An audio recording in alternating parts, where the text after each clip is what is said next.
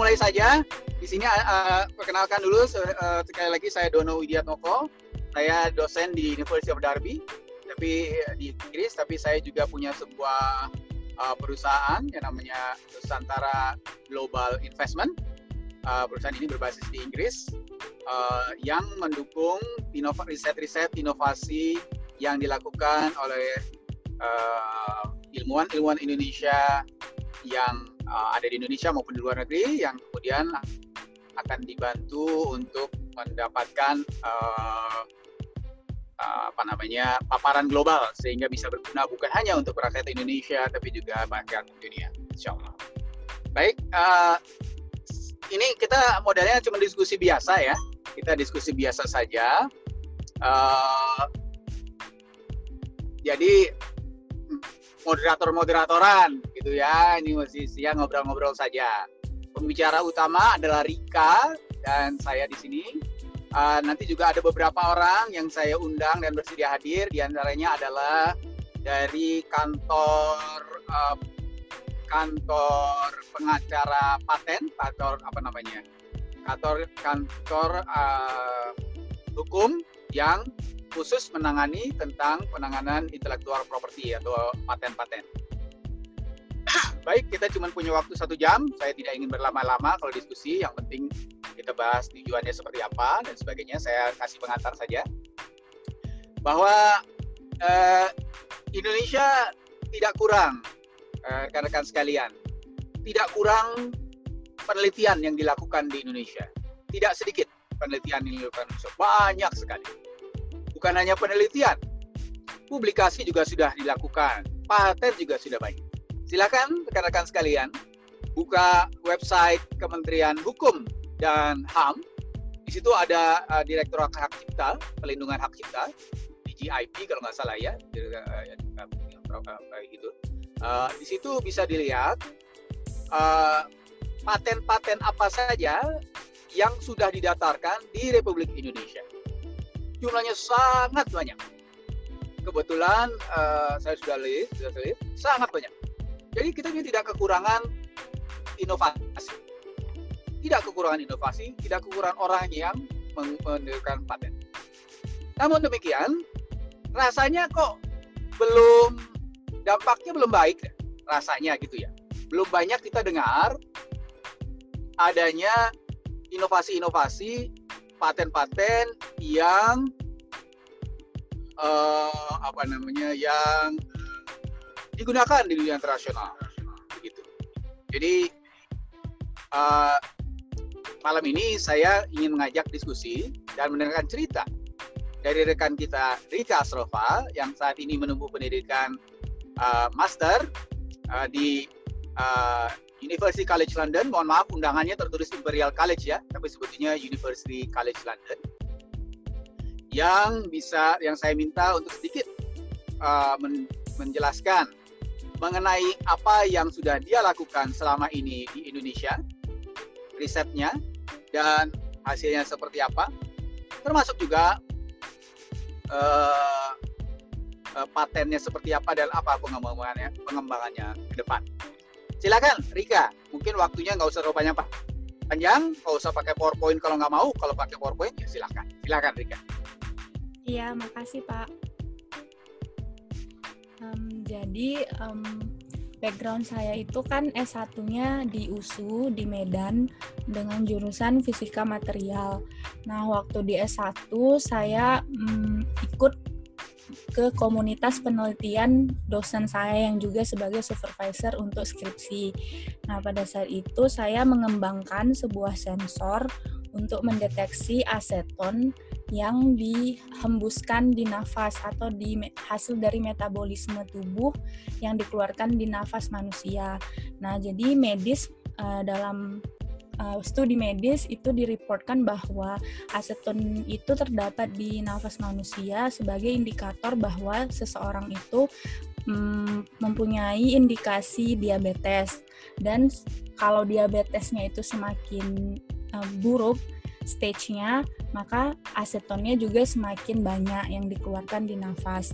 Nah, jadi kami saat itu mengambil aseton ini sebagai biomarker untuk mengembangkan sebuah sensor untuk mendeteksi aseton ini sehingga dapat diaplikasikan untuk um, mendeteksi gejala dini atau bahkan bisa monitoring diabetes. Nah, jadi waktu itu uh, pengembangannya dimulai dari skala lab dulu uh, dengan menguji um, materialnya ini. Jadi um, dalam pengembangan itu kami memilih material yang mempunyai novelty yang uh, beda dari material lain. Nah sebenarnya kan udah banyak tuh sensor untuk mendeteksi glukosa darah tapi uh, masih banyak kekurangan kayak misalkan glukometer itu masih invasif masih invasif juga menyakitkan karena butuh darah. Nah jadi um, kami memilih materialnya itu namanya kitosan. Jadi kenapa kami pilih kitosan itu? Pertama sangat biodegradable. Terus dia ini hasil dari sintesis dari cangkang hewan laut, baik itu kepiting, udang gitu. Nah, jadi ini sebenarnya limbah. Nah, itu juga bisa menjadi novelty karena kita mengelola limbah untuk menjadi sesuatu yang baru. Terus uh, sifat-sifat kitosan ini sangat ramah lingkungan. Jadi ketika dia um, degrade ke lingkungan, dia tidak akan merusak lingkungan. Nah, jadi selanjutnya eh, tahap-tahap dalam pengembangan sensor itu kita di tahap skala lab dulu kita uji sensornya ke aseton yang dicairkan. Jadi masih pakai aseton dari lab. Nah, setelah kita uji, ternyata sensornya um, menunjukkan respon yang bagus, yang baik gitu terhadap aseton yang dicairkan. Nah, setelah uh, lulus uji lab, kita coba ke uji klinis. Nah, saat itu kita bekerja sama dengan para dokter di rumah sakit USU. Jadi kita fabrikasi sensornya, lalu kita uji sensornya ini ke para penderita diabetes. Juga parameter yang kita gunakan saat itu untuk sebagai perbandingan itu menggunakan glukometer dan HbA1c. Nah, jadi hasil dari sensor ini kita bandingkan dengan hasil dari HbA1c dan glukometer.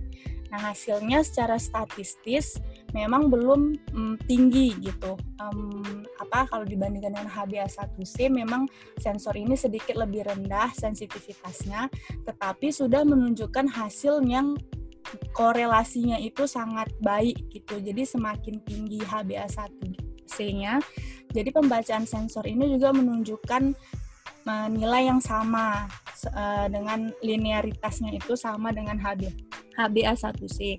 Bahkan kami menemukan juga um, di saat um, bacaan glukometernya itu rendah, ternyata aseton dan HbA1-nya itu tinggi.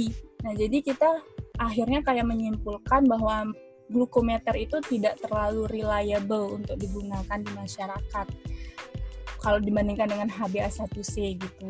Nah, jadi waktu itu kita akhirnya kayak ber memutuskan untuk mempatenkan um, hasil riset ini terus kita patenkan itu di tahun 2017. Nah, itu kita sudah patenkan semua alatnya karena alatnya itu kita udah integrasikan sensornya ke mobile gitu. Jadi kita mm, bekerja sama juga dengan tim elektronik di Fisika USU. Jadi kita buat alatnya itu terdiri dari tiga input eh tiga blok jadi input ada proses dan output. Inputnya itu pastinya uh, nafasnya. Jadi nafas itu terekspos ke sensor, lalu sensor ini mengirimkan signal yang diproses uh, menggunakan Arduino. Kalau di alatnya itu kita menggunakan Arduino, jadi kita program kita program alatnya pembacaannya itu menggunakan Arduino, lalu kita outputnya dalam bentuk um, Aceh dalam bentuk ini um, di layar HP. Jadi kita kemarin itu sudah integrasikan sensornya, hasilnya itu bisa kita lihat di layar HP menggunakan Bluetooth gitu. Nah jadi akhirnya kita patenkan semua baik dari sensor, alat, hasil gitu. Kita patenkan di HKI Indonesia. Uh, itu di HKI bisa kita cari itu udah kelihatan di, diberikan patennya gitu dan itu kita patennya di bawah lembaga penelitian USU. Jadi uh, kira-kira begitu dan sekarang saya sedang melanjutkan studi di sini dan rencananya akan mengembangkan itu sampai mau uji validasi kelayakan sehingga nanti bisa dikomersialkan. Kira-kira begitu Pak uh, riwayat histori apa riset saya sampai ke tahap paten. Halo Pak Dono.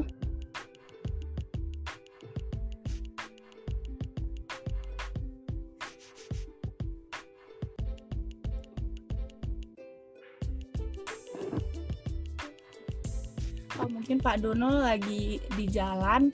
Buat teman-teman mungkin yang um, mau diskusi tentang paten, inovasi boleh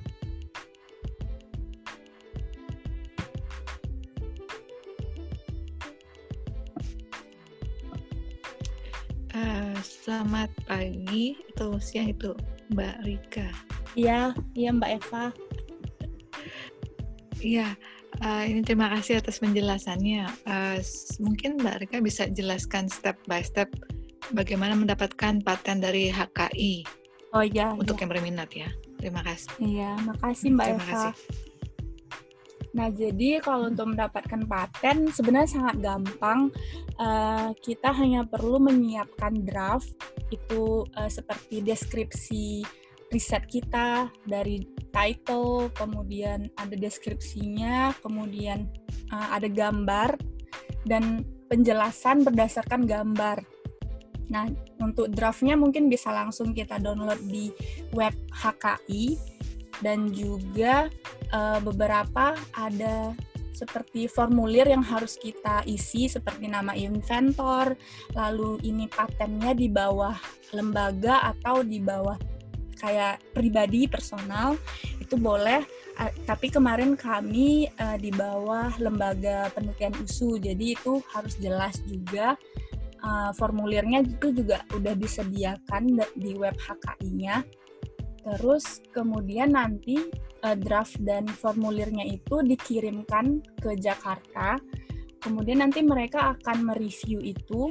Jika ada kesalahan atau kesamaan, nanti bakal direview kembali sama mereka. Bahkan mereka bisa datang ke univ-univ, ke universitas-universitas begitu. Nanti kita bisa diskusikan bareng. Jadi kemarin itu hmm, ada kayak Menkumhamnya sendiri yang di daerah Medan mereka menggelar seperti review eh, paten-paten yang sudah didaftarkan, tetapi masih ada beberapa kesalahan. Seperti contohnya kita itu harus mempatenkan riset kita tidak boleh lebih dari enam bulan setelah publikasi. Jadi kalau kita duluan publikasi dulu, baru paten, itu dipastikan tidak lebih dari enam bulan. Nah, kalau sudah lebih dari enam bulan, biasanya itu tidak akan bisa dipatenkan karena kita sudah mempublikasikannya. Gitu. Jadi, kalau untuk mendaftarkan patennya hanya perlu membuat draft, uh, formulir, lalu sama ini sih biaya adminnya, admin administrasinya itu ada ada sekitar berapa ratus ribu gitu untuk untuk biaya administrasinya. Itu Mbak Eva. prosesnya kurang lebih berapa itu Mbak Riz? Uh, kurang lebih sih tiga bulanan kalau nggak salah sampai di uh, di review kembali. Tapi itu tergantung ini juga sih kayak pusat di HKI-nya. Karena ada kemarin beberapa paten yang sangat lama sampai enam bulan, tapi ada yang tiga bulan sudah direview lagi dan uh, sudah kita bahas lagi ini salahnya di mana, kurangnya di mana lalu beberapa bulan kemudian sudah diberikan patennya. Terima kasih Mbak Rika. Iya, sama-sama.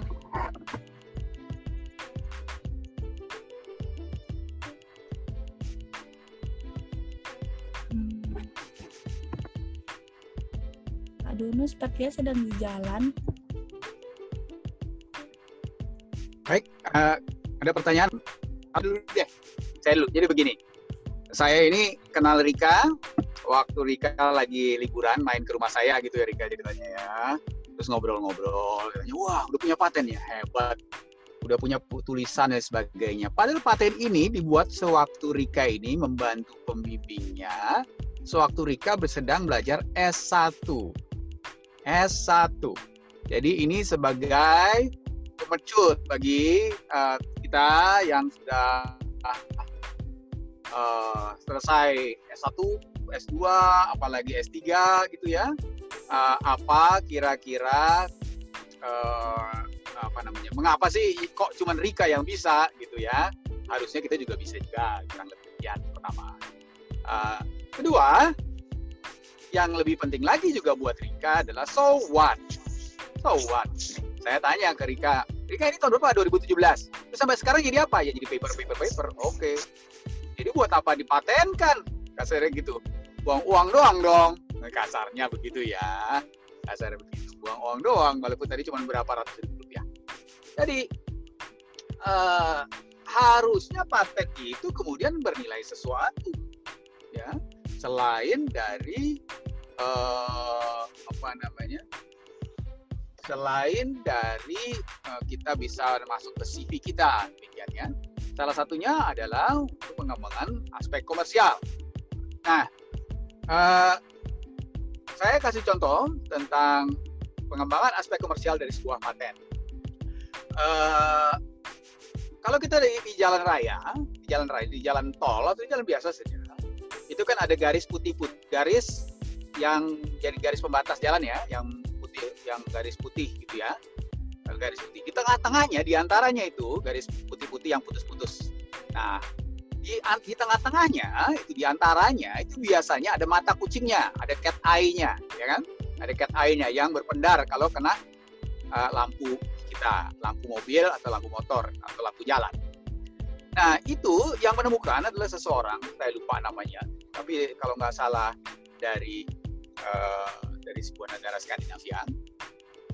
Dia buat itu, kemudian dipatenkan dan kemudian dipergunakan sebagai uh, alat komersial. Uh, jadi di, dibuat, di, di, di, di, difabrikasi lah seperti itu ya, depoten itu dan dijualnya per per per apa namanya? Per item. Dijual uh, dia dapat royaltinya adalah per item. Item tersebut coba bayangkan. Dalam satu kilometer dibutuhkan berapa mata kucing itu? Berapa mata kucing itu? Ada satu kilometer mungkin ada seratus lah gitu ya. Setiap 10 meter ada satu. Ada ada seratus mata kucing ada berapa jalan yang ada dibangun di satu negara? Berapa kilometer? Sekian ratus ribu kilometer, sekian juta kilometer. Ada mata kucingnya di kanan, di kiri, dan di tengah jalan, gitu ya. Nah, uh, berapa royaltinya? Royaltinya kecil, 0,00 sen, gitu kasarnya ya, per mata kucing. Tapi coba dihitung berapa itu, gitu ya dan jadinya dia menjadi orang yang kaya raya. Nah, itu dengan lima paten. Sekarang, sekarang ini zaman COVID. Zaman COVID ini semua orang berebut membuat apa sekarang?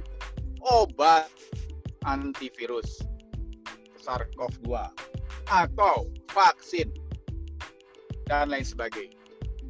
Penemunya berharap apa atau eh, tim penemunya berharap apa agar penemuannya bisa berguna bagi masyarakat umum. Dan kalau itu, bisa dijual untuk jadi vaksin dibayar oleh pemerintah untuk mengurangi COVID mengapa tidak? Demikian kan ya? Demikian. Jadi uh, khusus untuk penelit uh, paten yang dimiliki oleh uh, Rika dan pembimbingnya ini beberapa pembimbingnya di Universitas Sumatera Utara saya begitu mendengar saya tertarik. Karena apa? Karena saya bidang saya kesehatan masyarakat. Saya tahu kalau urusan COVID ini COVID segera akan hilang. COVID mohon maaf bukan segera ya. COVID ini uh, uh, segera berlalu deh. Habis ini ada COVID jilid 2 atau COVID reborn dan sebagainya gitu ya. Tetapi kalau diabetes nggak nggak akan hilang Yang adalah tambah bertambah banyak penderitanya. Karena ini penyakit degeneratif yang berhubungan dengan gaya hidup, berat badan, dan lain sebagainya. Nah, oleh itu, oleh sebab itu, uh, saya sangat tertarik untuk membantu Rika untuk mengembangkan paten ini lebih lanjut. Oleh sebab itu, uh, saya sedang mengajak kerjasama dengan Rika dan tim pembimbingnya.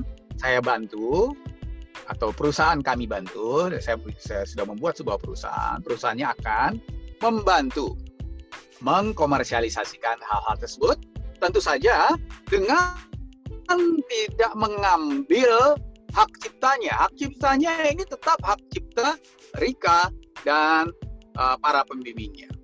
Mereka tetap berhak semuanya karena itu hasil kerja keras mereka, ini intellectual property mereka. Uh, satu lagi, tapi ini belum masih jauh ya, masih sangat jauh dari bisa dikomersialisasikan. Masih perlu dites lagi. Tadi seperti uh, Rika bilang, ini statistical powernya masih rendah sekali gitu ya. Masih perlu diuji coba lagi. Masih perlu dicek sensitivitas dan spesifisitasnya. Juga validitas internal eksternal dan lain sebagainya. Kemudian dari sisi itu kemudian ditambahkan lagi perlu ditambah lagi riset materialnya. Apakah mungkin ini nanti difabrikasi gitu ya? Karena selama ini hanya dilakukan dalam lab condition. Apakah mungkin nanti ini bisa dikerjakan di pabrik misalkan demikian. Dan seterusnya. Jadi risetnya masih panjang. Duitnya dari mana dan lain sebagainya. Jadi uh, ini adalah yang disebut uh, uh, startup companies ya. Banyak sekali perusahaan biokimia yang melakukan ini biologi dan sebagainya. Pembuat vaksin juga ada banyak dan sebagainya. Dan kalau anda ingat dulu Google misalkan Google juga mulai dari seperti ini kan dari hal yang kecil dan sebagainya. Nah ini adalah uh, jadi tujuannya buat apa sih tujuannya buat apa sehingga Rika ini bisa melanjutkan studinya Rika ini sedang mencari PhD uh, perusahaan uh, Nusantara Global Innovation akan bekerja sama dengan uh, uh, apa namanya uh, para pemodal. Ya, ya, pemodal ini bisa individual yang menyumbangkan uangnya hanya demi peningkatan keilmuan dan peningkatan kesehatan masyarakat. Ya. Uh, juga akan bekerja sama dengan institusi pemerintah seperti Kemenristek. Ini sudah saya sampaikan ke Prof. Bambang Brojonegoro uh, inisiatif ini juga akan kita kembangkan dengan kerjasama dengan universitas-universitas lain, utamanya ya, kami di dalam negeri kita sudah punya Universitas Sumatera Utara selaku pemilik paten ini, tapi juga dengan universitas-universitas lain. Nah, kami sedang menghubungi beberapa calon pembimbing untuk penelitian mereka dan juga beasiswa-beasiswa terkait yang bisa digunakan untuk penelitian ini. Jadi mudah-mudahan uh, kami bisa segera men waktu dengan LPDP untuk bisa membuatkan skema khusus bagi para inventor-inventor luar biasa seperti Rika dan saya yakin teman-teman di sini juga banyak yang sudah berprestasi besar dan harus kita sokong.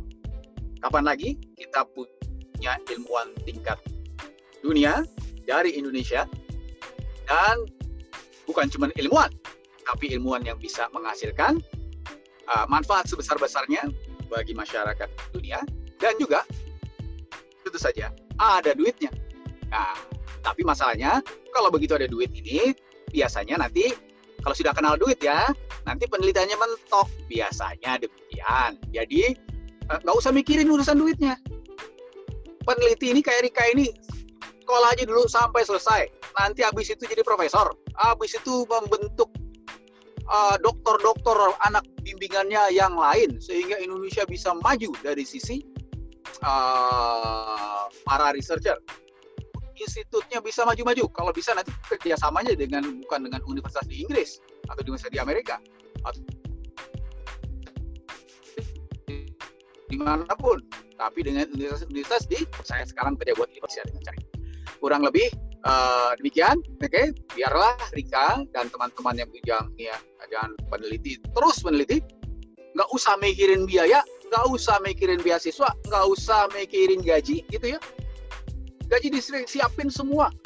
Sehingga kehidupan bisa layak seperti banyaknya researcher di negara-negara lain. Jadi biarlah mereka uh, uh, apa namanya fokus ke penelitian. Urusan duitnya bagaimana? Ah, let other people do it. Tapi semua dengan kontrak yang jelas, tidak ada kezaliman di antara satu dengan yang lain, tidak ada yang mengeksploitasi satu dengan yang lain. Kita sama-sama berjuang demi kebaikan masyarakat. Demikian dari saya. Ada yang mau komentar atau memberikan tambahan atau pengalaman lain? Silahkan.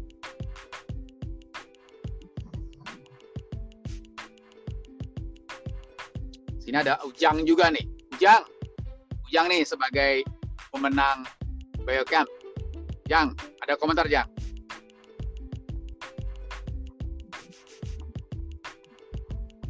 Um, ya halo Pak. Ada juga Resita. Terima kasih. Ya, Resita juga nih. Saya lihat. Silakan. Ada komentar? Um, iya Pak, sebenarnya uh, boleh saya komentar Pak? Halo. Silakan, silakan. Um, ya sebenarnya saya juga sekarang kan sedang. Ya silakan Ujang. Ya Pak, sebenarnya saya juga sekarang terlibat di Gap Summit Pak. Uh, kayaknya Ando juga ikutan tahun 2018 yang menang uh, Better Nature. Nah, sebenarnya um, kalau dari penelitian saya, karena penelitian saya ini uh, kan macam-macam ya kalau untuk bisa dipatenkan. Nah, karena penelitian saya ini tergabung ke kelompok riset yang ada di sini, jadi uh, patennya sendiri juga akan sulit dari milik saya sendiri. Jadi saya harus berkompromi dengan profesor saya sekarang karena juga fundingnya bukan hanya dari Indonesia tapi juga funding dari uh, British Heart Foundation dan lain-lain. Nah kalau nah jadi juga saya masih bisa masih mempelajari sebenarnya bagaimana bisa mengeluarkan uh, hasil riset saya ini ke pasaran. Nah tapi karena memang riset saya ini menjawab pertanyaan di waktu yang akan datang gitu Pak tidak dapat dilaksanakan saat ini jadi sulit untuk dipatenkan dan dibuat um, apa namanya ya semacam produk startup begitu Pak karena memang yang dilakukan itu bisa menjawab pertanyaan bukan yang sekarang tapi di masa yang akan datang gitu pak jadi uh, jadi saya harus membuat maksudnya kayak side project penelitian lain yang memang bisa dipatenkan dan bisa menjawab tantangan yang saat ini juga begitu pak. Uh, jadi menurut saya tergantung nature dari risetnya juga. Ada yang bisa langsung dipatenkan tapi juga ada riset yang memang hanya end up di paper dan dan itu bisa dipakai nanti begitu pak. Tidak tidak sekarang. Saya ada sedikit komentar yang itu tadi ya bahwa uh, kamu ini kan beasiswa eh, sekolah beasiswa ya? Mm -hmm. Ajang beasiswa ya, LPDP betul, misalkan begitu ya? Mm -hmm. itu uh, ini karena saya juga belajar geopolitik salah kurang begitu ya. Dan uh, politics of education. Itu sebetulnya ada sedikit uh, eksploitasi tanda kutip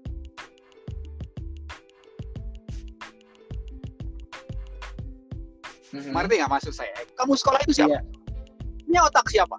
Otak kamu, ya? Otaknya mm-hmm. otak kamu. Mm-hmm. Kemudian uh, uh, uh, pendidikan kamu sampai S2 siapa yang biayai? Bukan bukan Oxford University, bukan kan? Bukan. Mm-hmm. Bukan. Bukan pemerintah Inggris kan? Bukan. Jadi berapa besar pengorbanan Indonesia untuk menyekolahkan kamu di Oxford? Banyak, banyak. Mengapa kamu pilih Oxford? Kenapa nggak pilih Cambridge? Mengapa nggak pilih UI? Mengapa nggak pilih ITB? Orang otaknya otak kamu, duitnya duit kamu. Kasarnya begitu. Duit kita semua. Ya kan? So, apa poin saya? Uh, jadi pasarnya kali gini, paten itu juga harus ada urusan politik ya. Kita jangan mohon maaf ya saya orang Indonesia yang bekerja di institusi pendidikan di Inggris. Saya tentu saya saya digaji oleh perusahaan uh, oleh universitas saya perusahaan saya gitu kasarnya ya. Tapi saya juga orang Indonesia. Saya juga harus membela kepentingan rakyat Indonesia yang sudah uangnya anda pakai untuk sekolah kalau patennya diambil oleh University Oxford saja, itu zolim. Mohon maaf, saya bilang pada Oxford. Oxford, Anda ini ngomongnya besar doang. Gitu. Anda harus kembalikan sebagian buat Indonesia. Gitu kira-kira Ujang. Ada yang nggak setuju nggak saya? Saya belum tentu benar ya. Saya cuma kompor ini pada intinya.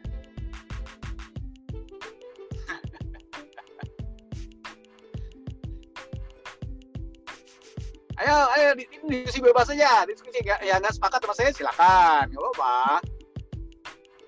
eh, Selamat siang atau selamat malam Pak Dono. Uh, saya Risti Wulansari hey. dari kantor uh, KNK Advocate. Saya rekannya Pak Yusti. Pak Dono salam kenal. Saya diajak oh, Pak Yusti. Oh iya iya, terima kasih Mbak Risti. Iya, uh, menarik kasih, sekali. Ya. ya, saya di sini saya dengan Rizka dan Pak Yusti juga sudah gabung. Uh, dari tadi saya hanya observe dulu Pak Dono. Saya terus terang menarik sekali diskusinya karena baru kali ini bicara dengan para inventor yang tadi saya dengar ceritanya dari Mbak Rika aja itu merinding saya ternyata uh, sebegitu hebatnya gitu. Kemudian saya dengar lagi ada paparan dari Mas Ujang tadi itu. Kalau saya boleh sharing, um, tentunya saya tidak paham tadi binatang yang dibicarakan oleh Mbak Rika terus terang aja karena saya kan uh, lawyer ya uh, Pak Dono. Jadi uh, saya hanya meraba. Namun uh, yang saya bisa share pada diskusi ini adalah um, apa namanya dari segi legalnya gitu ya dan bagaimana sih paten itu bisa diperoleh uh, haknya di Indonesia gitu. Tadi saya kalau saya mohon izin boleh koreksi, Mbak itu memiliki hak paten Pak Dono bukan hak cipta, itu berbeda ranah. Jadi um, yang dipegang oleh Mbak Rika itu adalah dan lembaganya adalah hak paten gitu. Jadi uh, yang perlu saya garis bawahi adalah uh, paten itu ada tiga unsur utama yang harus dipenuhi apabila akan terlindungi berdasarkan Undang-Undang Indonesia. Yang pertama dia harus baru. Dia ada unsur novelty. Jadi tadi yang Mbak Rika share terkait enam bulan itu benar adanya.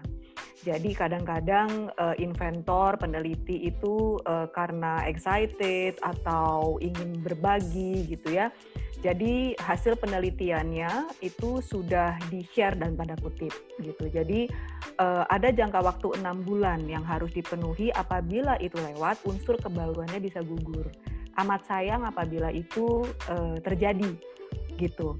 Yang kedua adalah langkah inventif. Langkah inventif itu seperti yang tadi Mas Ujang sempat sebutkan, inventive step itu berdasarkan Undang-Undang Paten Indonesia adalah solusi untuk menjawab suatu masalah gitu. Jadi pasti uh, paten itu kan pasti dia bicara mengenai fungsi gitu ya. Jadi uh, apa masalahnya, apa solusinya? Solusi itulah yang dipatenkan, baik metodenya maupun end produknya gitu. Jadi kalau ada langkah inventif dan dia baru sudah mendekati hampir seluruh elemen yang untuk bisa diberikan hak paten. Kemudian yang selanjutnya adalah industrial applicability. Bisa diimplementasikan secara industri yang tadi Pak Dono bilang terkait komersialisasi. Saya setuju itu Pak Dono memang e, kalau kita sudah pegang haknya alangkah baiknya apabila kita bisa mencari celah atau jalan untuk bisa mengkomersialisasikan. Komersialisasi itu tidak hanya baik untuk para inventor yang sudah mencurahkan energi dan waktunya, namun juga bisa bermanfaat untuk masyarakat banyak gitu ya Pak Dono ya, apalagi kalau ini bicara mengenai obat. Dan apalagi diabetes itu adalah penyakit yang menurut saya juga uh, patut untuk diberikan uh, perhatian sangat lebih gitu. Jadi Kemudian terkait dengan tadi informasi yang saya dengar dari Mas Ujang, mohon izin kalau misalnya saya salah. Tadi ada invensi yang sebenarnya sudah bisa menjawab permasalahan di masa yang akan datang. Kalau saya boleh di-share itu maksudnya gimana ya Mas Ujang? Karena maksudnya gini, apabila pada prinsipnya, apabila suatu invensi itu sudah memenuhi kriteria paten tersebut, sebaiknya segera diajukan. Karena hak paten di Indonesia itu diperoleh dulu-duluan. Siapa yang duluan mengajukan? gitu. Jadi kalau kita sudah punya invensi yang kita yakin bisa diberi hak paten, tapi kita keep kemudian kita baru ajukan lima tahun lagi kalau menurut kita itu bisa itu bisa menjawab masalah lima tahun lagi bu misalnya begitu ya namun um, ada dua resiko di situ yang pertama kita tidak tahu apa yang akan terjadi dalam lima tahun ke depan apakah akan bocor informasinya sehingga kebaruannya akan bisa gugur ataukah nanti dalam lima tahun ke depan saya tidak suzon, tapi ternyata ada kompetitor atau siapa yang mengintip hasil penelitian tersebut dan dia mematenkan duluan. Gugur anti kesempatan kita.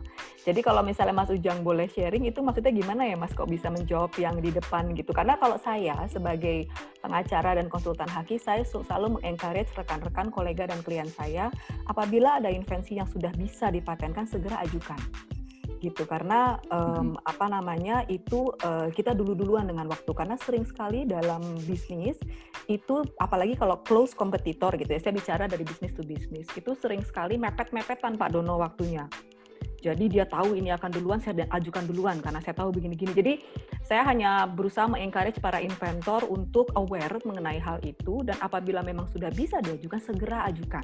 Karena apabila apabila itu diajukan juga oleh lembaga seperti Mbak Rika itu ya di lembaga USU, itu pemerintah akan berikan uh, perhatian lebih kok. Makanya tadi Mbak Rika juga sharing uh, bahkan pemeriksanya bisa diajak diskusi, bisa memberikan masukan karena mereka mengencourage untuk inventor-inventor Indonesia untuk terus uh, berkembang gitu kalau saya boleh tahu yang Mas Ujang tadi sebutkan apa ya Mas yeah. kalau misalnya boleh di apa ceritakan sedikit lah walaupun mungkin ada kerahasiaan yang nggak bisa di share tapi saya pengen tahu aja gitu. Iya, uh, Mbak Rizky terima kasih banyak um, atas paparannya sangat ini ya insightful sekali. Jadi yang um, saya maksud uh, menjawab tantangan masa depan itu mungkin saya bisa cerita sedikit mengenai riset saya ya, Mbak ya. Mungkin nanti bisa juga diberikan komentar. Jadi riset saya ini uh, menggunakan suatu teknologi bernama induced pluripotent stem cell. Um, jadi suatu sel yang merupakan sintetik um, embrio. Jadi memang ini uh, teknologi dari pemenang Nobel dari Jepang tahun 2010 yang kemudian saya kembangkan untuk diferensiasi menjadi sel jantung. Nah, juga protokol untuk pembuatan sel jantung ini juga sudah dipublish dan itu tidak dipatenkan. Jadi kebanyakan metode-metode um, yang saya gunakan uh, di penelitian saya ini adalah metode-metode yang sudah dipublikasi, tidak dipatenkan, uh, dan kebanyakan ya memang metodenya tidak dipatenkan dan banyak di, dipublikasi oleh beberapa peneliti. Jadi saya ambil, saya kemudian adaptasi di laboratorium dan saya mencari um, mencari suatu lingkungan atau suatu model yang cocok untuk menguji obat diabetes di luar pasien manusia. Nah, teknologinya sendiri juga sudah ada, tidak dipatenkan kembali dan itu dipublish dan bisa kita gunakan dan bisa kita beli. Dan yang saya lakukan adalah mencari kondisi yang tepat sehingga uh, sel tersebut atau produk tersebut bisa saya induce seperti um, model diabetes, diabetes di pasien. Jadi kemudian kita saya bisa lakukan um, drug testing terhadap model tersebut. Nah, itu agak tricky karena uh, karena protokol yang saya gunakan itu gabungan dari berbagai paper dan di situ juga ada kebaruan. Nah, kebaruan di situ yang saya uh, pertama uh, itu juga bukan maksudnya saya karena saya berada di bawah profesor saya, jadi saya tidak bisa mengklaim produk tersebut. Jadi harus ada negosiasi dengan profesor saya jika apakah ingin dipublikasikan tanpa dipatenkan atau bagaimana karena ketika dipublikasikan tidak bisa dipatenkan begitu Mbak Risti dan Betul. itu metode ini juga tidak bisa kita gunakan saat ini karena sangat uh, berkembang dan misalnya saya setelah menemukan uh, metode yang tepat uh, media yang tepat kondisi yang tepat untuk memimik um, pasien diabetes dan bisa diuji uh, uh, menguji uh, obat diabetes tapi juga nanti dari ada research group lain juga yang kebetulan menggunakan uh, metode yang sama dan saling mempublish dan itu sangat tight waktunya. Jadi alih-alih untuk uh, mempatenkan uh, media tersebut atau produk tersebut, kita prefer untuk publish kemudian dikembangkan lagi dikembangkan lagi dan dan tidak akan selesai tidak akan bisa kita gunakan saat ini tapi bisa kita gunakan nanti ketika misalnya uh, whole genome sequencing sudah ada uh, metodenya udah udah udah lengkap dan segala macam baru kita bisa bilang ya ini oke okay. jadi menurut saya tidak bisa digunakan saat ini begitu Mbak.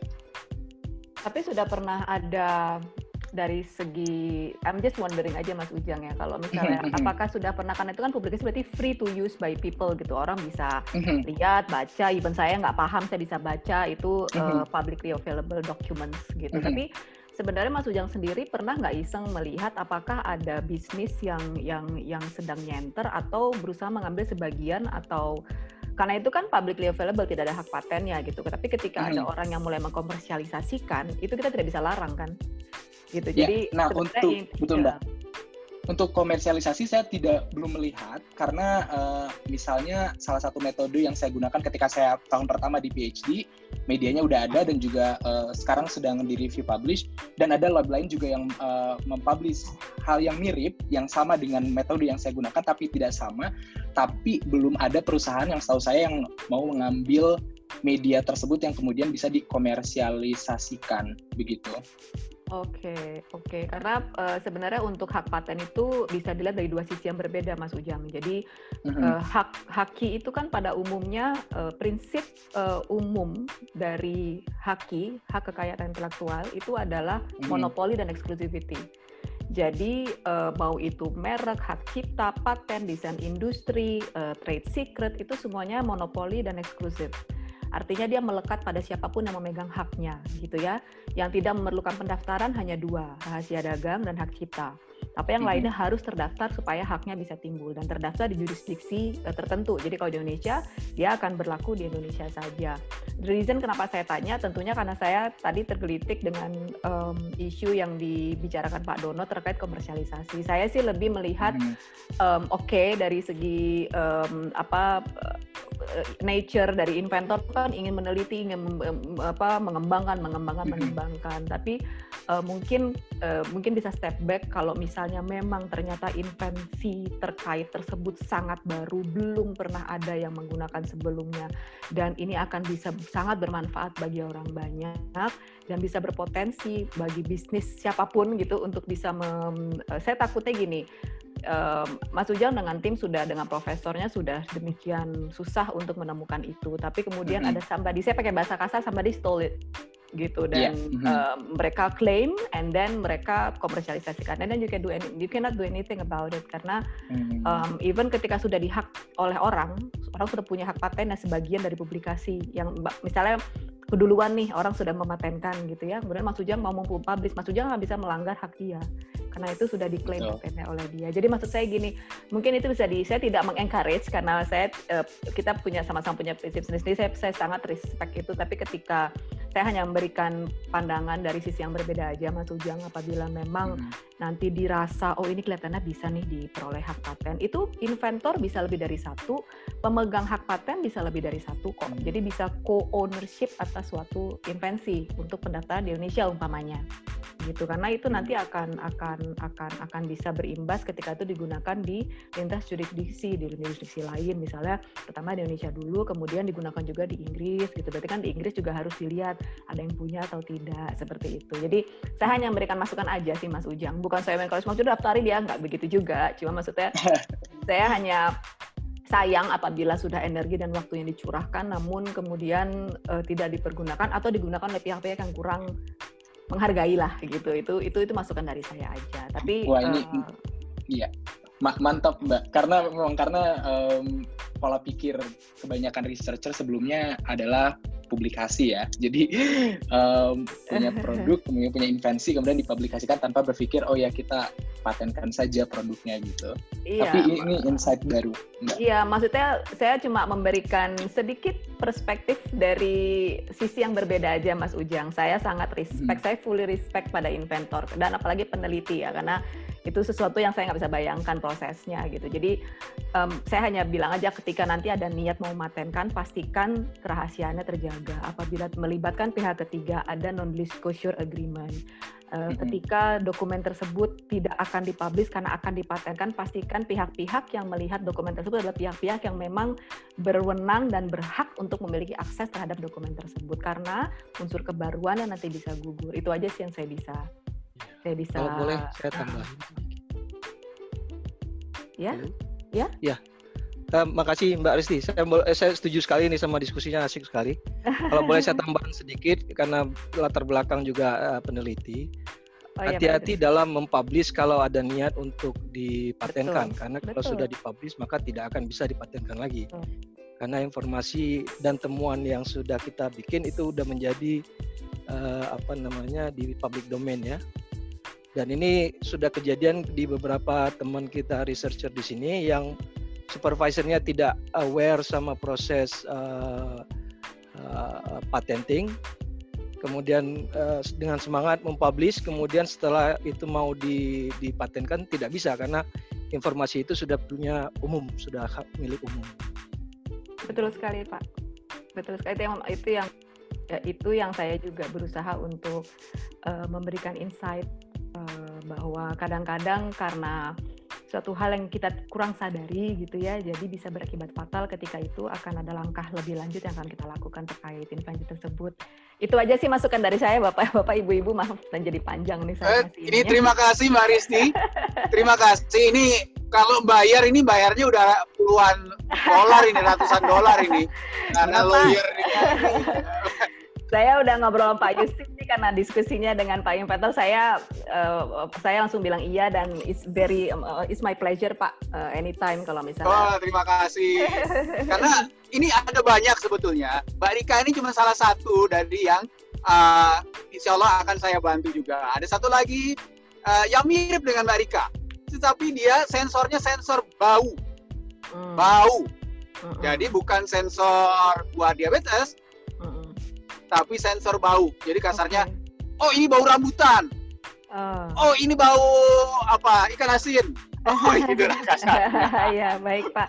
Satu juga tadi saya mau mengingatkan Mbak Rika. Uh, sensor dan sebagainya. Iya, Mbak Rika, sebelum saya kita off, um, pastikan uh, kalau sudah punya haknya, biaya pemeliharaannya dibayarkan ya Mbak Rika, oh, takutnya iya, haknya Mbak. gugur. Iya, karena um, sering sekali karena sibuk, um, terus tidak dibayarkan karena undang-undang yang sekarang strict. Kalau kita lewat tenggat waktu satu hari aja, hak langsung hilang. Iya mbak. Jadi dipastikan di, di maintain oh. deadline-nya ya. Oh, iya. iya. Kemarin itu ya? Kemarin itu keputusannya kenapa di bawah lembaga penelitian agar itu mbak uh, setiap tahunnya ditanggung usu gitu bayar ini ya. Iya, tapi pastikan usulnya juga memenuhi sarannya uh, dibayarkan tepat waktu Mbak Rika sayang soalnya. Iya uh, kalau itu udah sangat apalagi gini uh, kalau kita nggak saya nggak tahu Mbak Rika sudah tahu atau belum tapi paten itu tidak hanya pada invensi yang totally new tapi pengembangannya pun bisa dipatenkan apabila oh. itu mengandung langkah inventif dan dia baru juga ya, jadi ketika ada pengembangan dari invensi sebelumnya dan itu bisa dipatenkan segera patenkan lagi hmm. jangan sampai pengembangannya diambil orang lain jadi gitu, sebenarnya gitu, paten utama aja punya Mbak Rika. Iya, jadi sebenarnya ada beberapa pengembangan yang sudah kami patenkan juga Mbak. Kayak dari oh, paten oh, bagus, ini bagus, bagus, ada sudah empat paten gitu untuk pengembangannya.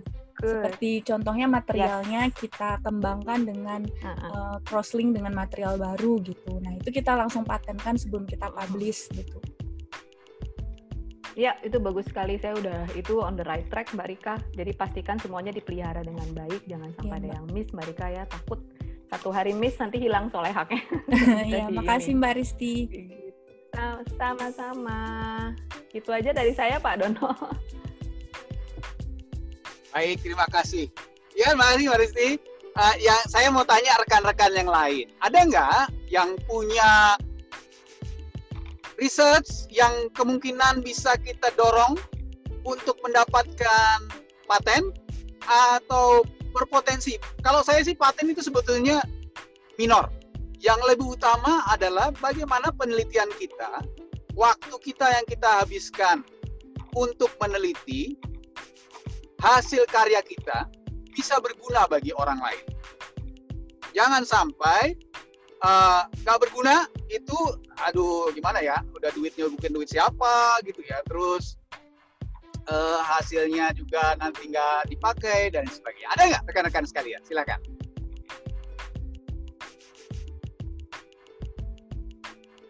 Nggak usah malu-malu. Atau saya minta rekan-rekan yang ada di industri deh di sini yang dari industri. Pertanyaan berikutnya kan adalah setelah ada paten setelah ada inovasi bagaimana supaya bisa berhubungan dengan industri selain pakai si uh, uh, uh, visi si, si apa namanya uh, uh, venture capitalist gitu. Karena namanya venture capitalist jangan-jangan nanti kita malah di uh, di dihabisin gitu kasarnya, malah kita di, dikerjain sama pemilik modal gitu kira-kira. Ada nggak yang ada skema apa kek di sini saya tahu ada Reswita nih yang mewakili industri nih, Reswita nih. Silakan Halo, Mbak Wita yang usaha medical technique, medical device. Halo. Iya. Iya, makasih banyak Pak. Saya jadi belajar banyak nih malam ini. Jadi kalau untuk industri itu contoh misalnya kita Medtronic ya Pak. Medtronic ini kan sebenarnya perusahaan US, tapi kita ada namanya Spark Incubator. Jadi Spark Incubator itu di 60 negara di mana Medtronic itu kita ada uh, apa namanya uh, branchnya. Uh, jadi dia uh, baik itu bisa berupa universitas maupun uh, misalnya uh, apa namanya uh, lembaga tertentu itu dia bisa mengajukan misalnya dia punya ide nih untuk memben, uh, apa namanya studi. Kemudian atau dia punya ide pengen membentuk suatu digital software di digital healthcare atau bahkan hardwarenya juga itu bisa kita masuk ada portalnya sendiri Pak. Jadi bisa disubmit dan nanti bisa mendapatkan modal investasi dari Metronic dan bentuknya itu biasanya kalau dari perusahaan uh, Alkes itu kita memberikan uh, istilahnya memberikan beberapa option pilihan. Jadi bisa di kalau ketika misalnya sudah di scale up kemudian di develop dan ternyata bisa layak pakai, itu bisa pertama kita bisa join. Jadi bisa nanti kita membayar sejumlah ya sesuai di istilahnya disetujui antara kedua belah pihak atau yang kedua banyaknya sih yang terjadi adalah si uh, apa namanya uh, contoh yang kemarin kita ada kerjasama sama Korean University di uh, South Korea. Itu si penemunya dan researchnya itu jadi join dari timnya Metronic gitu. Akhirnya mereka uh, part of the Metronic gitu. Nah tapi bisa juga tetap jadi pihak ketiga tapi kemudian ada suatu pembayaran atas hak cipta dan juga nanti ada pembagian antara margin kepada si inventornya itu. Jadi ada beberapa skema sih Pak kalau dari industri yang ditawarkan kepada uh, apa namanya pemilik paten maupun juga uh, yang tadi misalnya pihak-pihak yang kemudian dimodalkan oleh industri untuk mencari software, hardware atau digital solution itu. Sekarang sih Pak, jujur selama era COVID, contoh karena Metronic kan kami termasuk uh, penyum, uh, apa namanya uh, penemu ventilator yang paling yang dan kami juga penyumbang untuk ventilator di banyak negara. Kebetulan memang sekarang itu kita lagi banyak engage universitas-universitas yang mau membangun uh, continuum of care dari si ventilator itu. Jadi kayak aplikasi digital untuk misalnya uh, bagaimana dokter secara jarak jauh tetap bisa mengontrol ventilatornya atau kita juga bikin tele ICU itu juga ada beberapa inovator-inovator, researcher-researcher juga juga baru banyak temuan-temuan tuh lagi banyak banget memang Pak Dono sekarang ini yang lagi uh, di berbagai negara ya yang lagi mensubmit berbagai inovasi-inovasinya supaya cepat dikomersialisasikan gitu. Itu sih Pak Dono mungkin yang saya bisa share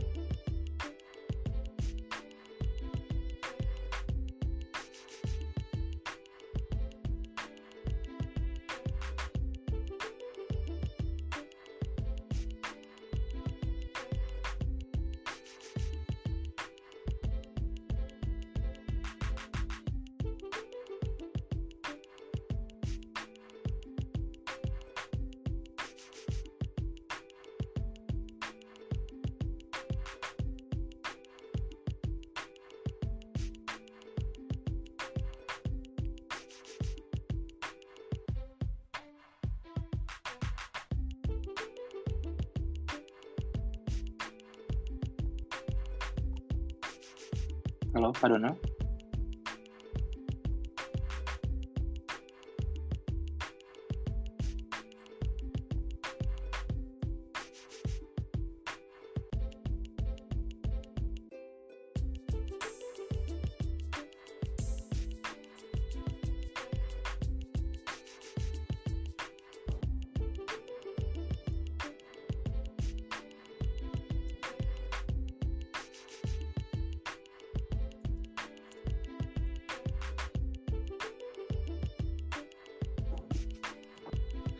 Pak Dono.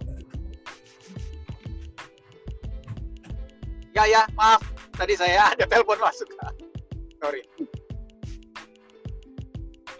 Sudah selesai kah? Halo? Iya, sudah Halo. Pak. Tadi Pak eh, dari Reswita sudah sharing tentang uh, Metronic. Oh ya, ma mohon maaf tadi ada telepon masih adakah teman-teman yang mau sharing, mau minta masukan atau tanggapan, minta bantuan jadi pada intinya uh, uh, saya dan mungkin teman-teman ex biocamp juga sangat berkepentingan pada pengem Halo, cek. Selamat di Indonesia, malam, kan Pak itu yang menjadi teman akademisi. Ya, silakan, silakan. Uh, boleh ya Pak? Oh enggak, silakan. Uh, Agak keras sedikit. Uh, baik, uh, bisa didengar dengan jelas Pak? Halo. Silakan, ya. Bisa ya, baik. Uh, ya, ya jelas. Ya, ah, assalamualaikum warahmatullahi wabarakatuh. Uh, Waalaikumsalam. Perkenalkan Bapak Ibu sekalian, nama saya Muhammad Kozin. Uh, saya bekerja di Badan Pengkajian dan Penerapan Teknologi, Pak. Uh, kebetulan uh, saat ini saya itu terlibat uh, dalam satu tim pengembangan alat kesehatan, Pak. Uh, khususnya implan tulang, Pak. Jadi kalau kita ya. bicara alat kesehatan secara umum itu dari ya. data Kemenkes itu menunjukkan lebih dari 90% alat kesehatan kita itu masih import. Jadi berangkat dari sana, kemudian uh, sudah sekitar 3-4 tahun ini kita uh, mengembangkan alat kesehatan. Uh, salah satu yang kita kembangkan itu uh, implan tulang, Pak. Jadi ada yang implan traumatik, kemudian ada implan yang generatif, uh, degeneratif, kemudian ada implan-implan yang lain gitu. Nah, saya ingin fokus ke salah satu produk riset kami yang kebetulan sudah uh, berhasil hilirisasi, kemudian sudah diadopsi oleh industri, kemudian juga sudah komersil gitu. Jadi produknya sudah masuk ke e-katalog. Uh, proses uh, produksi uh, juga sudah kita patenkan bersama dengan uh, mitra dari industri kami. Uh, yang perlu uh, saya bagi ini sebenarnya uh, permasalahan, Pak. Jadi meskipun produk kami ini secara teknis itu sudah uh, sesuai dengan standar, kemudian uh, dari sisi regulasi sudah memenuhi persyaratan dari Kemenkes gitu industrinya sudah mendapatkan sertifikasi juga sudah mendapatkan izin edar, kemudian juga sudah terdaftar di e-katalog KPP. Uh, namun proses pemanfaatan oleh user dalam hal ini dokter itu uh, istilahnya itu agak berat gitu. Uh, produk kami ini juga uh, sebenarnya secara teknis tidak kalah dengan produk impor dan secara harga itu lebih murah gitu. 30-40% lebih murah. Jadi sebenarnya uh, sangat uh, potensial gitu. Namun demikian faktanya itu rupanya industri ini agak kesulitan menembus dokter dokter-dokter yang harus menggunakan tersebut gitu jadi rupanya setelah kami pelajari itu memang uh, untuk bisa meyakinkan dokter supaya mau menggunakan produk itu itu uh, tidak gampang gitu.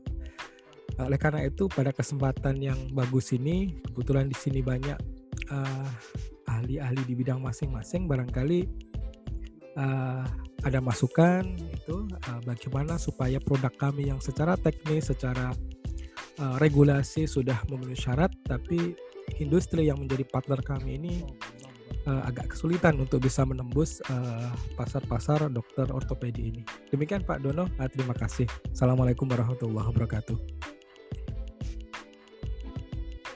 Waalaikumsalam warahmatullahi wabarakatuh. Baik, terima kasih. Ini sebetulnya Resmita nih paling tepat. Tapi sebelumnya saya ini dulu bahwa ada macam-macam. Kalau untuk sukses komersial itu faktornya macam-macam. Uh, di perusahaan-perusahaan besar ada divisi khusus yang divisi namanya market access. Market access ini biasanya adalah untuk membuka jalan uh, komersialisasi. Dilihat dari segala macam sisi, dari regulasinya seperti apa, uh, kebutuhan pasarnya seperti apa, kebutuhan pasiennya seperti apa, harganya berapa, distribusinya seperti apa, expiry expiry date-nya seperti apa, pembiayaannya seperti apa, apakah sesuai dengan uh, inasi bijis atau tidak. Dan terakhir adalah yang agak ini uh, atau tidak dan sebagainya seperti itu ya. Faktornya besar sekali. Ada satu lagi juga, faktor brand, faktor merek. Karena kalau mereknya uh, misalkan produk tulang ya, misalkan mereknya uh, Citato gitu ya, ya kan pasti nggak laku deh. Mosok iklan tulang mereknya Cita.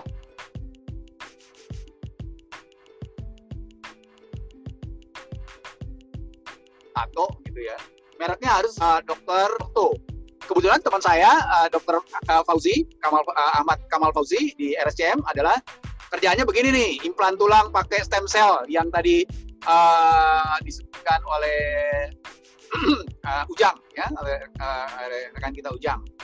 Uh, jadi nggak sederhana memang urusan market access dan saya ucapkan selamat kalau sudah masuk ke e-katalog. Tapi masuk ke e-katalog itu baru satu jangan-jangan harganya tidak sesuai dengan inasi bijisnya.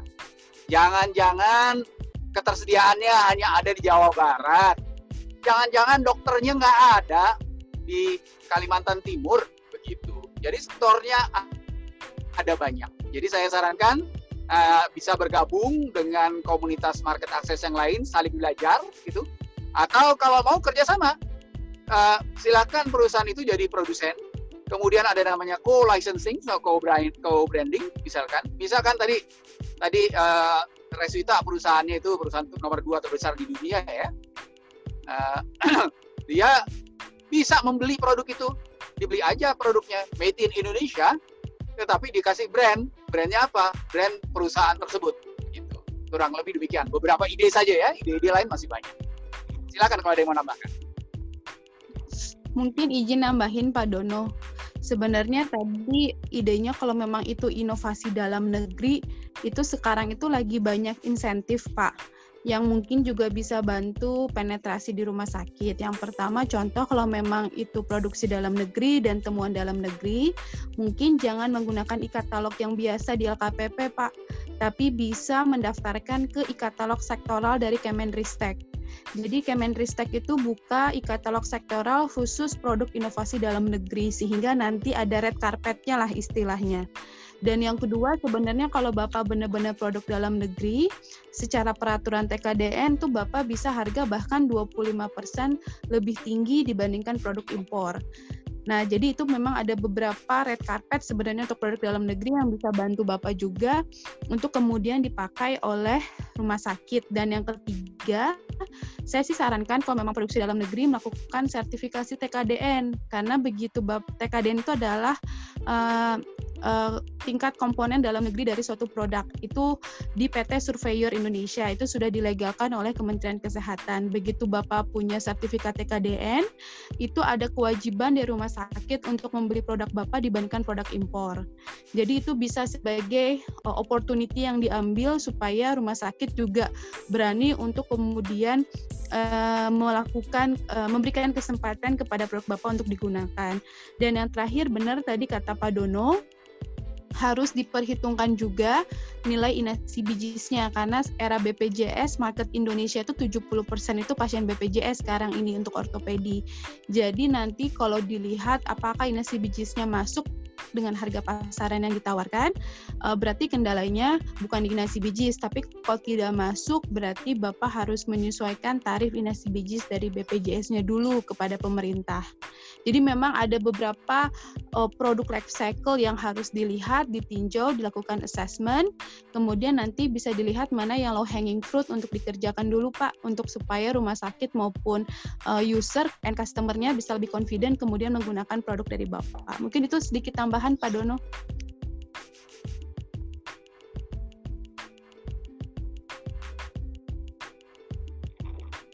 Terima kasih. Uh, terima kasih Pak Dono dan juga Bu Reswita atas uh, masukannya. Uh, sedikit yang terkait uh, e-katalog itu kebetulan tadi siang saya juga ikut acara yang sosialisasi uh, e-katalog katalog sektor inovasi betul dari Ristek. Um, kalau saya tidak salah tangkap itu disampaikan Bu bahwa untuk produk-produk yang sudah terdaftar di e-katalog nasional atau e-katalog EKLPP itu tidak uh, eligible lagi untuk didaftarkan di sektor inovasi Bu di uh, e-katalog inovasi gitu. Kira-kira gitu Bu.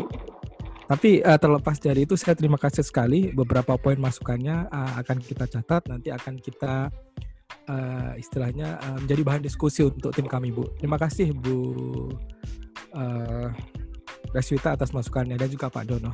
Assalamualaikum warahmatullahi wabarakatuh. Waalaikumsalam. Baik, kalau ini saya consider di jam 9 lewat 10 menit, lewat 8 menit uh, niatnya cuma sampai jam 9. Saya kira diskusi semacam ini akan kita lanjutkan lagi ya atas nama Biochem aja ya. Ini ketuanya mana nih? Ketuanya siapa sih Biochem? Saya lupa. Tapi pokoknya kita di antara kita buat kita aja lah. Saya kira Rika, gimana Rika? Ada lagi yang mau ditanyakan atau dikasih masukan Rika? Silakan.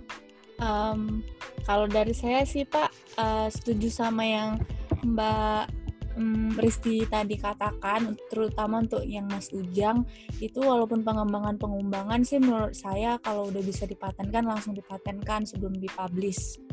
Jadi uh, hak kita ter, terlindungi lah, gitu Pak dari saya. Baik. Mohon Kemudian maaf. juga uh, silakan. Ya, ya mohon maaf Pak Dono mau uh, bertanya saya Caca uh, dari as, uh, salah satu asisten penelitian di Departemen Urologi FKW CM. Saya ingin bertanya ke Mbak Risti. Uh, Mbak Risti kalau misalkan ada sebuah pat, uh, inovasi yang ternyata sudah uh, uh, sudah tercuri apa ya, udah dipatenkan lebih duluan Nah, misalkan kami telat atau misalkan uh, bukan atau uh, kalah start gitu dalam memasukkan paten tersebut, apakah ada solusi lain untuk mendaftarkan ke paten sederhana? Soalnya waktu itu saya pernah baca ada perbedaan antara paten dan paten sederhana yang mana kalau paten sederhana itu katanya boleh uh, dari inovasi-inovasi uh, yang sudah ada sebelumnya namun uh, bisa namun inovasi tersebut memiliki uh, apa ya sebuah perbaruan dalam dalam cara metode pelaksanaannya begitu uh, Mbak. Oke Mbak Caca ya. Oke saya yeah. coba jawab Mbak Caca. Salam kenal. Um, betul, jadi seperti yang tadi sebelumnya saya pernah eh, saya sebutkan, uh, saya singgung sedikit. Jadi emang paten itu ada dua, paten biasa dan paten sederhana.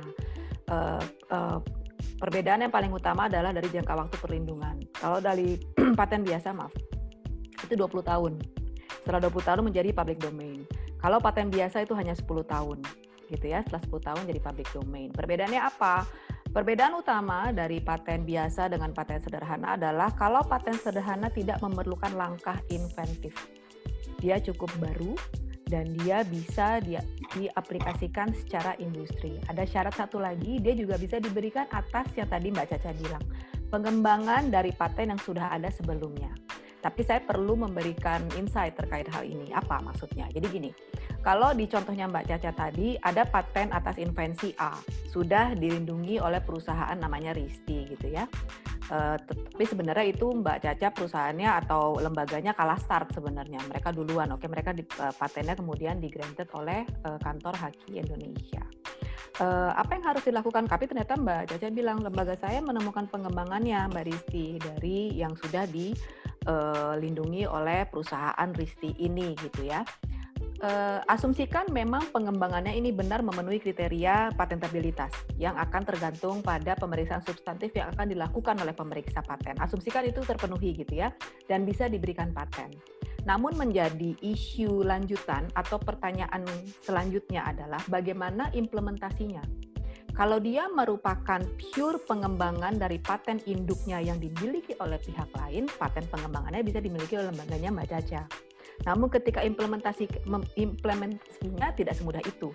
Karena apabila si pengembangan tersebut untuk diaplikasikan memerlukan adanya paten induk, artinya akan perlu minta lisensi dari pemegang paten utamanya.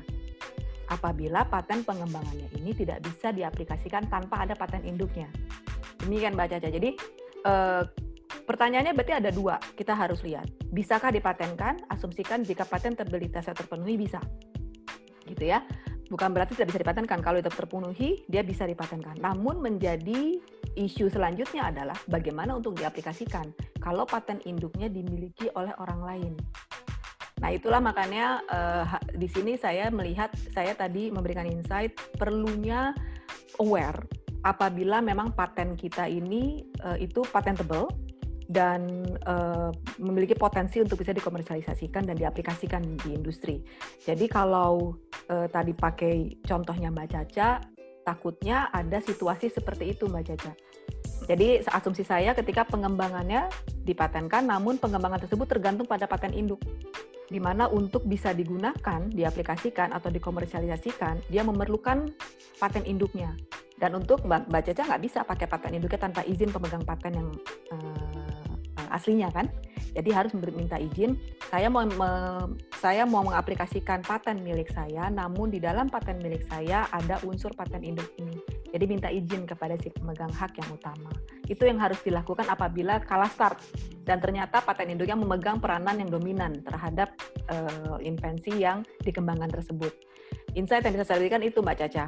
Jadi okay. memang uh, kalah start itu menyakitkan gitu ya, tapi memang itu yang harus dihadapi uh, faktanya. Jadi memang harus sangat aware terkait hal tersebut.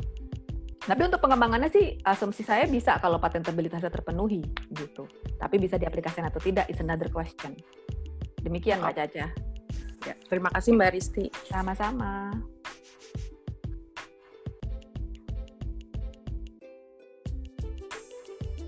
Baik, kalau nggak ada lagi, kita sudahi saja diskusi malam ini. Nanti kita Saya buat lagi seri-seri diskusi berlanjutnya. Kalau ada yang masih mau, silakan, silakan. Baik, terima kasih banyak Pak Dono. Salam kenal buat Pak Dono dan teman-teman sekalian. Tadinya saya ingin ingin menyimak saja karena saya khawatir nanti uh, teman-teman kurang nyaman diskusinya ya. Meskipun saya nggak tahu apakah Rica kemudian Mas Ujang, kemudian ada beberapa mungkin teman-teman di sini adalah urdinya LPDP gitu. Kebetulan uh, saya dari LPDP. Oh, uh, ya.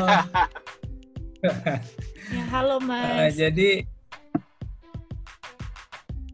Halo Pak. Iya, halo Rica. saya nggak tahu nih. Eh, kebetulan saya ngelola dana risetnya bukan beasiswa LPDP. Saya nggak tahu apakah Rica sama Mas Ujang ini uh, salah satu beneficiary-nya beasiswa LPDP apa tidak. Uh, saya baru kontak uh, teman-teman tapi belum direspon gitu ya untuk mengkonfirmasi itu. Tapi uh, dalam kesempatan ini saya uh, ingin uh, menekankan lagi tadi yang sudah disampaikan oleh Pak Dono ke teman-teman yang di luar karena kami juga pengalaman uh, mengelola uh, apa namanya riset-riset kolaborasi ya apalagi melihat teman-teman yang sedang ngambil doktoral di luar negeri di sana memang teman-teman perlu hati-hati ketika di bawah bimbingan uh, profesor yang Eh, luar negeri gitu ya atau ataupun melakukan riset-riset kolaborasi internasional. Karena pengalaman kami biasanya teman-teman itu diberikan semacam uh, apa namanya semacam agreement gitu ya di mana salah satu klausulnya itu uh, disebutkan apabila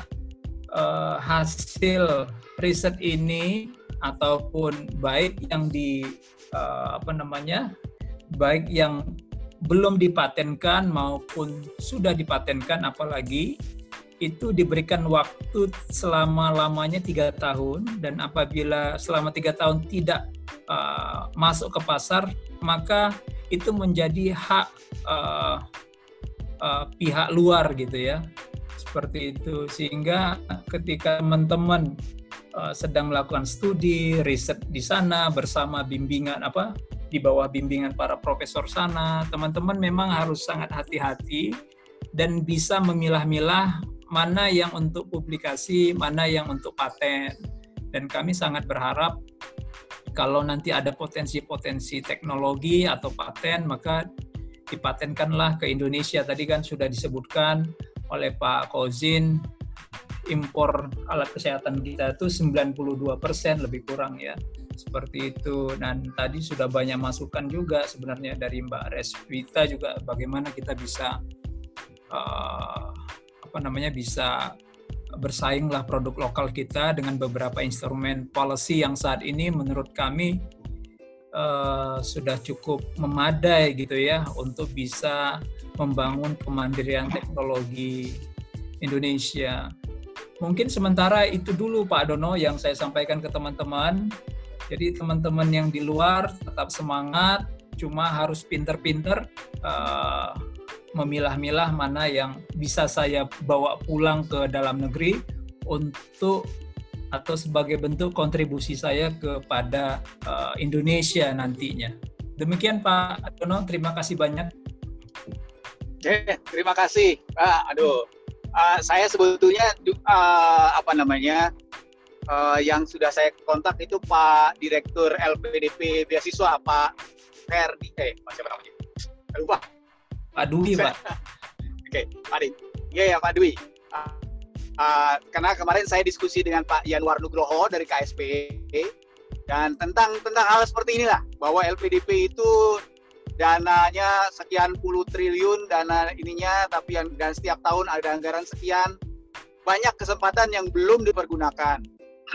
Bukannya kita mau menghabis-habiskan dana itu tetapi kita pergunakan secara sebaik-baiknya pada orang yang tepat dengan hasil yang berhasil guna supaya kita uh, ya namanya prinsip itu ya um, uh, itu makanya Pak Ikatan Ilmuwan Indonesia Internasional mungkin membantu seperti ini.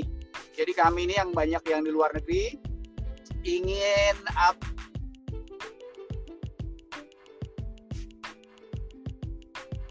pendidikan tapi riset uh, ada beberapa hal yang ingin saya kasih masukan sebetulnya tentang riset.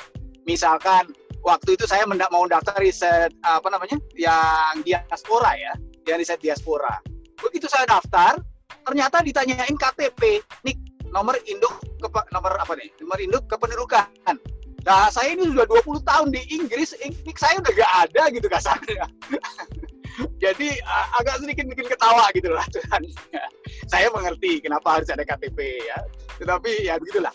Ya, jadi ya ini masukan nanti mohon waktunya Pak Pak Werdiansyah untuk bisa kita diskusi dengan teman I4 apa yang bisa kita kerjasamakan kita bantu uh, adik-adik kita ini dan bukan hanya adik-adik ya, semua Indonesia ini universitasnya ada 2000 sekian. Untuk COVID tulisan kita di dunia internasional baru 70, Pak. Baru 70 tulisan yang keywordnya Indonesia di COVID. Kita masih menang dengan Malaysia. Malaysia cuma 68. Cuma Malaysia universitasnya berapa? Jauh lebih sedikit dari kita. Dokternya berapa? Jauh lebih sedikit dari kita. Gitu kan mohon maaf kalau saya tukang kompor tapi begitulah emang saya baik nanti saya atur lagi deh kamu ini waktunya. Saya mohon maaf dari tadi nih saya sambil nyetir mobil. Saya nyalain videonya sekarang biar kelihatan kalau saya nyetir mobil. Uh, sambil dengerin segala macam. Terima kasih atas waktunya. Uh, Pak Justi, Mbak Risti, Mbak Rika, uh, Ujang, uh, Pak oh, tadi siapa? Pak Kosin, uh, Pak Ferdiansyah, kemudian uh, Reswita dan teman-teman yang ada di sini yang mungkin saya tadi yang dari FKUI. Kami juga akan kerjasama dengan Prof. Iko, uh, Prof. Budi Wiweko, insya Allah dengan BKKBN akan kerjasama IMPAT dengan BKKBN mungkin minggu depan, waktunya belum kami tentukan. Uh, ada beberapa hal yang perlu kita uh, kerjasamakan. Kami juga kerjasama tentang vaksin, misalkan dengan UNPAD, uh, uh, kerjasama dengan Ikatan Ahli Kesehatan Masyarakat Indonesia dan Basnas dan lain sebagainya. Insya Allah kita uh, di tengah pandemi ini bukan hanya di Indonesia ya, di Inggris juga mengalami pandemi yang sama, di seluruh dunia kita mengalami masalah yang sama. Mudah-mudahan kita bisa cepat keluar dari masalah pandemi ini dan juga kita bisa uh, terus mengembangkan amal ilmu kita bagi sesama, bagi bangsa dan bagi agama kita masing-masing. Terima kasih atas perhatiannya. Mohon maaf kalau ada kekurangan atau kesalahan. Rika dan saya mohon maaf. Jadi kalau ada nanti silakan hubungi saya atau Rika. Nomor saya adalah bisa dicatat uh, nggak usah dicatat deh. Di Google saja nama saya uh, Dono Widiatmoko. Uh, saya bisa di uh, Dono Widiatmoko di uh, email ada, di search ada, di LinkedIn ada, YouTube ada, semua ada. Baik, terima kasih saya cukup gaul kalau di dalam sosial media. Terima kasih, mohon maaf sekali lagi atas kalau ada kekurangan kesalahan. Uh, mudah-mudahan waktu kita yang sudah satu setengah jam berlalu ini mudah-mudahan ada gunanya dan dicatat kebaikan oleh Allah Subhanahu Wa Taala. Terima kasih. Assalamualaikum warahmatullahi wabarakatuh. Waalaikumsalam warahmatullahi wabarakatuh. Terima kasih Pak. Terima kasih semua. Pak. Terima kasih Pak Dono. Pak Fahdi, terima kasih Pak. Kita nanti kalau ketemu ya, kita ya. Nanti telepon ya. Oke oke.